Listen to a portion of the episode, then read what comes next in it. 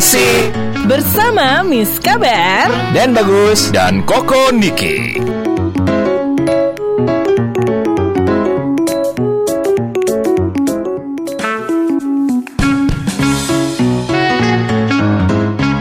Mau kemana lagi, Miss? Miss K B R mau mudik. Bohong, pasti mau kabur lagi dia. Ya mumpung lah, ada mudik gratis. Bye, radio, bye. Udah dapat tiket gratis.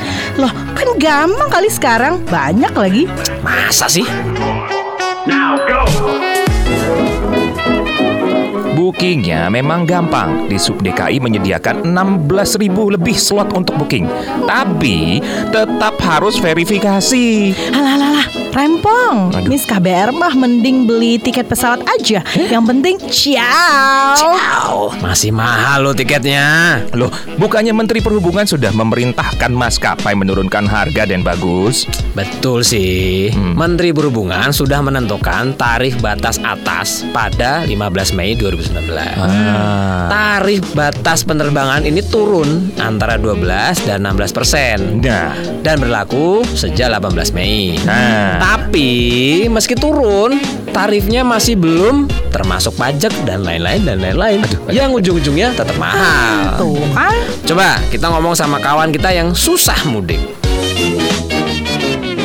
Yuk, jadi sebenarnya mudiknya kemana dia? Dia ke Pontianak ya. Pontianak ya, Ring? Ya, saya mudiknya ke Pontianak. Bisa cerita okay. dong. Sekarang ini kan pada pusing nih gara-gara tiket yang mahal. Iya, betul. Nah, itu gimana pusing. tuh? Nah, apakah Anda merasakan juga harga yang mahal ini? Iya, tentu saja. Karena biasanya kan kalau tiket ke Pontianak, Jakarta Pontianak itu paling tinggi tujuh ratus atau delapan ratus ya. Mm-hmm. Normalnya. Nah, kalaupun eh, pas Lebaran ya paling satu jutaan lah gitu mm-hmm. kan. Sekarang berapa tuh? Nah, sekarang kema- eh, kemarin saya beli itu itu satu juta setengah gitu. Walah. Sekali uh, jalan Sekali jalan Nah bolak-balik sudah tiga juta tiga jutaan kan? Nah, mungkin karena mau uh, jadi ini jadi ibu kota provinsi mungkin ya daerah nah, itu kemungkinan. ya Mudah-mudahan nah, nggak ada rencana misalnya lewat Jakarta, Malaysia, baru kemudian lempar ke Kucing, baru ke Pontianak atau gimana yang katanya lebih murah itu gimana tuh? Nah tadinya saya uh, karena lokasi uh, kampung halaman saya di Kalbar, Kalimantan Barat kan. Mm-hmm. Tadinya saya cek harga tiket ke Kucing, kemudian ke Singapura juga. Nah karena rutenya dua kali dari Jakarta ke Kuala Lumpur, Kuala Lumpur ke Kucing, jatuhnya sama aja jadinya. Karena mm. beberapa kali transit. Mm-mm. Nah, kalau dulu masih bisa disiasati begitu. Mm-mm. Ketika kalau papanya dari sini bisa langsung ke Kucing gitu. Apakah menurut Anda harganya sebetulnya bisa lebih turun lagi yang sekarang ini atau gimana? Seharusnya bisa lebih turun ya. Karena ini kan udah beberapa kali himbauan pemerintah macam-macam. Jokowi juga udah ngomong tapi belum turun-turun. Siapa tadi ngomong? Ya Jokowi. Oh kan Jokowi. Pernah, ya pernah meminta untuk diturunkan harga tiket tapi nah. ternyata juga masih belum turun. Itu kan karena mau pemilu. Tapi kayaknya kalau dibandingkan sama tahun lalu nggak jauh beda, karena tuh kayaknya lebih mahal sekarang nggak sih? Agak lebih mahal sekarang kayaknya. Kalau yang ke Pontianak ya, aku nggak tahu kalau ke tempat lain mungkin bisa berbeda. Nah, uh, apakah Anda puas dengan kinerja menteri yang sekarang ini?